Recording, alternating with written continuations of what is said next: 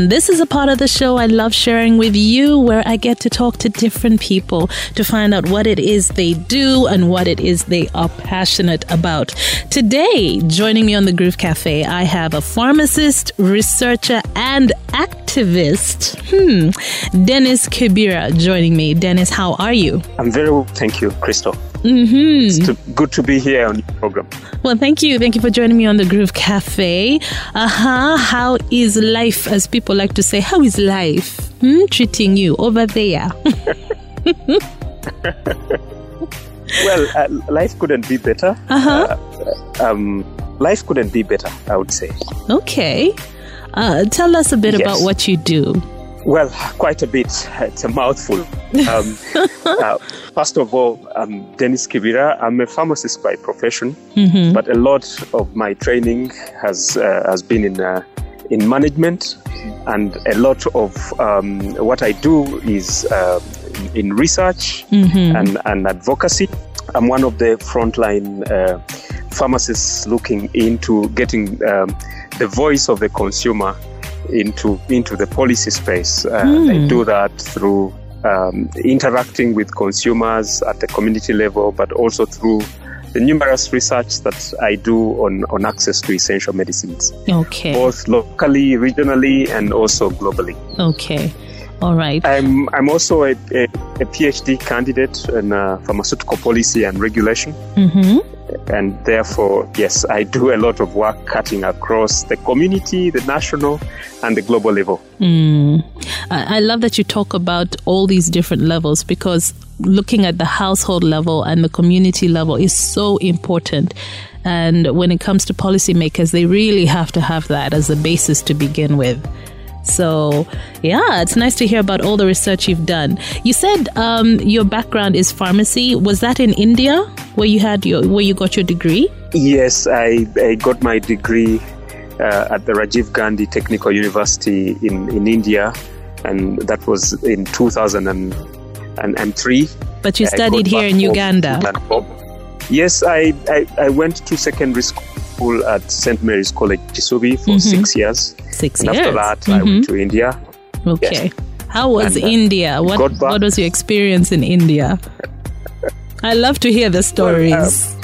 Someone out of secondary school, and then uh, you have to go to a foreign country and to fend for yourself. hmm It was um, a new learning ground uh, where you have to learn to manage yourself. You have There was a very deep sigh as you were sharing this.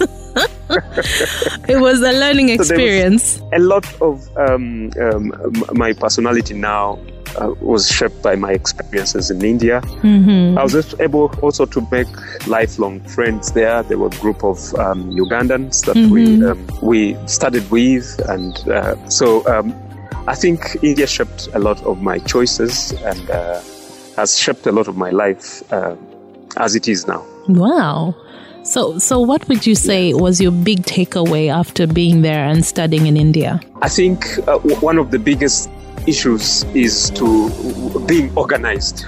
hmm Organized in terms of managing oneself, hmm uh, organized in terms of managing one's resources, finances, but also organized in terms of taking um, the opportunities available to one life, hmm but also making making life choices. And so that influenced a lot uh, when I got back here in 2004 and uh, did my internship in Mulago Hospital. Hmm uh, it shaped a lot of the decisions I had to take later because mo- at the time, most of the pharmacists would either work for the public sector hmm uh, or be out in the private sector managing um, uh, uh, private pharmacies. And then it was that, oh, this was a, a lucrative um, uh, profession. And uh, Oh. I decided to, work in civil society hmm um, to uh, to ensure that I could influence change.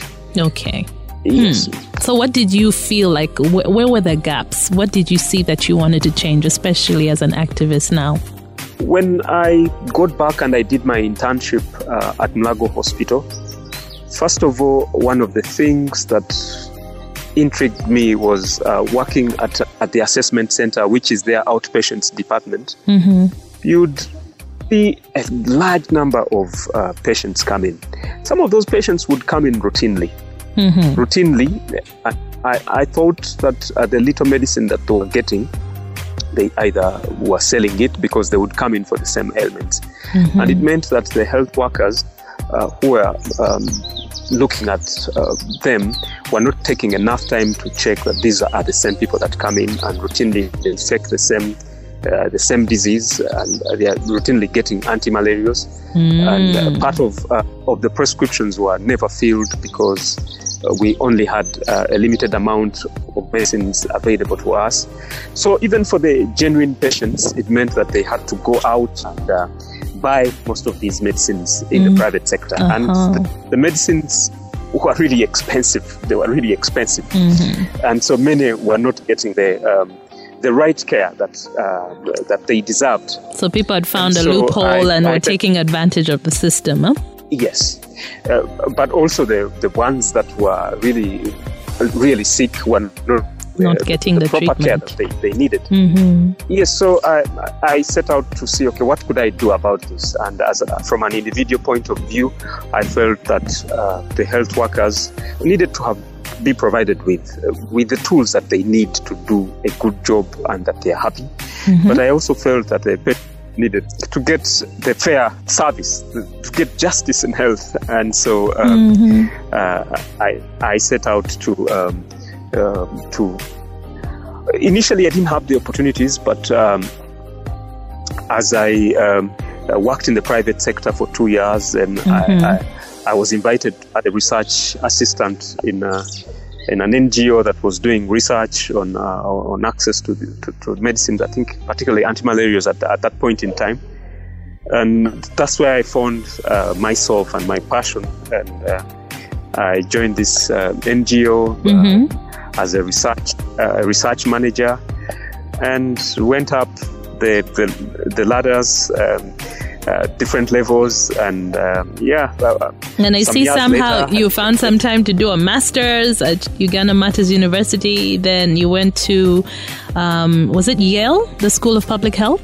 Uh, not directly at Yale. I got a scholarship uh, from PEPFAR Mm-hmm. to, uh, to do this course that uh, was uh, provided uh, by um, by Yale uh, and Uh-huh. also the Foundation for Professional Development in, Mm-hmm. in, in South Africa. Okay. And it was an advanced health management program. It was um, um, a, a, a mini MBA uh, for, for health workers.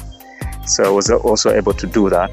Mm-hmm. And uh, yes, Okay, so I think you know one of the things you've made clear is you you hated seeing people who weren't getting the right medication, the right care that they were supposed to get. As a pharmacist, what is one of your biggest frustrations that you would say other pharmacists uh, have to deal with? Dealing with us people, the public and patients. Let it out.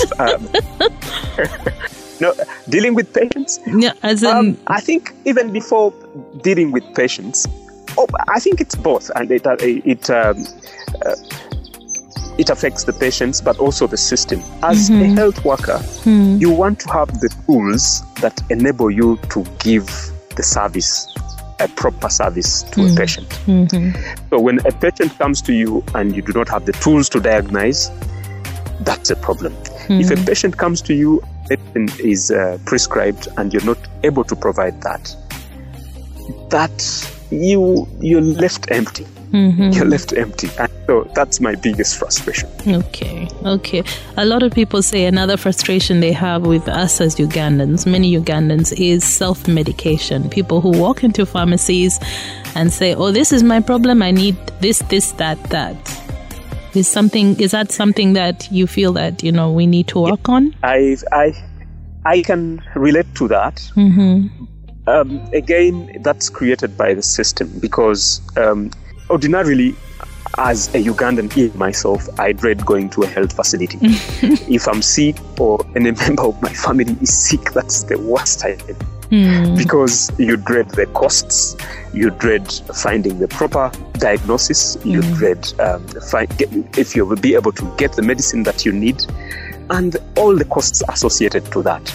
So certainly, the self-medication is um, is a consequence of this entire system that you know then the patients uh, have found that if they walk if they can they they, uh, they are able to tell the symptoms that they are facing and they walk to uh, to a facility and they get this off the counter mm-hmm. uh, that that is the best way to manage yeah they're saving and money mm-hmm. even, yes they are saving money and this is moving on even from uh, many are even diverting from the, the mainstream healthcare and are being deceived by alternative medicine uh, where yes. uh, the, the, the, people will claim this medicine treats ABCD, mm-hmm. and uh, again, it's the convenience that that provides that is persuading people away from from the, from the mainstream.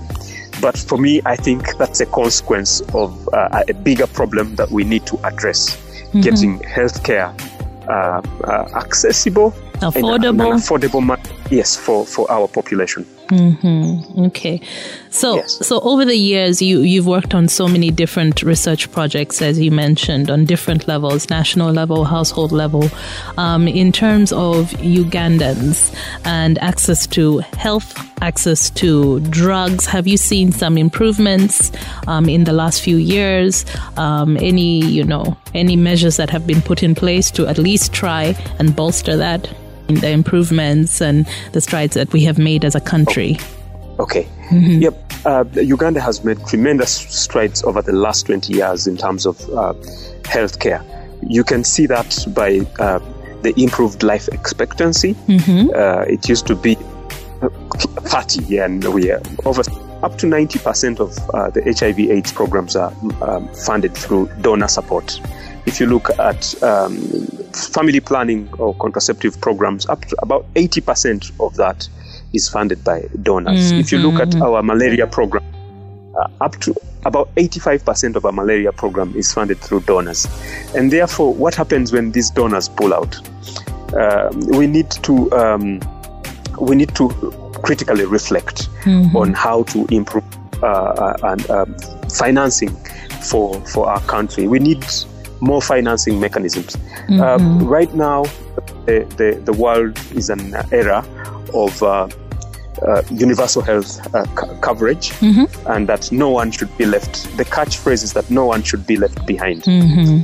Uh, and that no one should face any hardships in terms of paying for healthcare. Mm-hmm. And we have to critically think about this we need a national health system uh, system in this country, mm-hmm. and we need more more money from the government. Yes, itself more budget right, allocation to to health. Yes.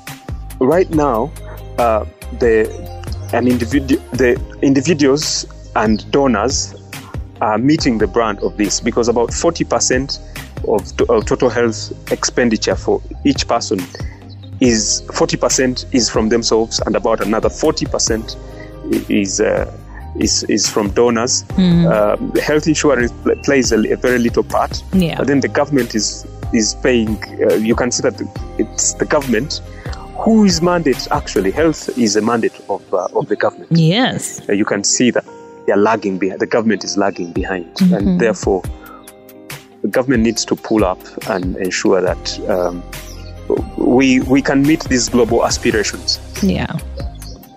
Okay. Well, for without a doubt, health is wealth. I think um, more and more people are beginning to realize, and you know, trying to tackle lifestyle diseases and just you know find ways to be to eat naturally, healthy, all these things.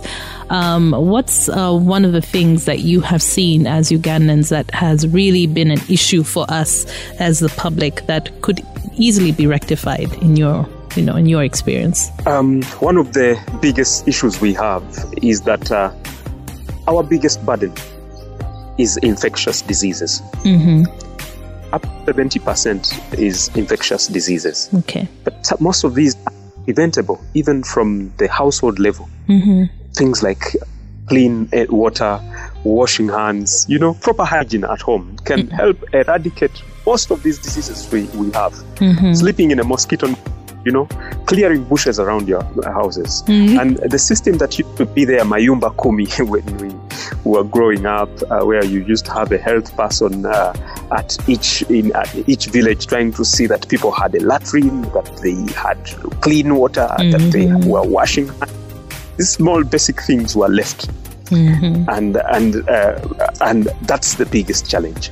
However, with the of course the growing with the better life expectancy that we have, many Ugandans are also getting into the middle class. We see growing non-communicable diseases, mm-hmm. hypertension, mm-hmm. uh, diabetes. And so we need to ensure that now, if we have, we're still suffering with these infectious uh, or communicable diseases, and then we are getting these lifestyle diseases also beginning to bite us, mm-hmm. you know that we are in trouble. Yeah. And these are, it could easily be fixed because uh, with simple primary health care uh, of managing health at a proper household level, you can uh, manage your environment and then you can manage what you eat. You could do exercises. Mm-hmm. Uh, I was recently um, pleasantly surprised by the Kyabazinga in Busoga who has put up programs where the, the, the, the old people are doing exercises. Oh, wow. And that's simple programs like this can, mm-hmm. um, uh, can bring a lot of change uh, into the country. Okay. Well, I, I, like that, you know, much as we need more budget allocation from, you know, from the government and more focus from within in terms of attention to our health issues, that, you know, there's also stuff that we can do. It's it's been an absolute pleasure speaking with you. Thank you, Krista. and uh, and sharing what you've learned, what you know. Yes, thank you so much. I was, I'm glad to have been part of this. How can we get in touch with you? Well, um, at the moment, I, I, work with the Coalition for Health Promotion and Social Development, uh, an NGO based here in Uganda. Mm-hmm. So um, people can look up uh, HEPS Uganda. The short is HEPS Uganda, mm-hmm. and um, people can Google HEPS Uganda. They could be able to find the works that I do. Uh, but they, people can also reach me on on my contact, uh, which is, is my telephone zero seven zero one five eight zero. 120 mm-hmm. uh, or just look me up uh, you know we are in a in a modern era. Mm-hmm. just look me up. My details will be right there on, on, so we can google on, you. we can look for you on linkedin. Ah okay. yes. Wonderful. Well dennis thank you again for joining us on the groove cafe. Groove cafe. Rx radio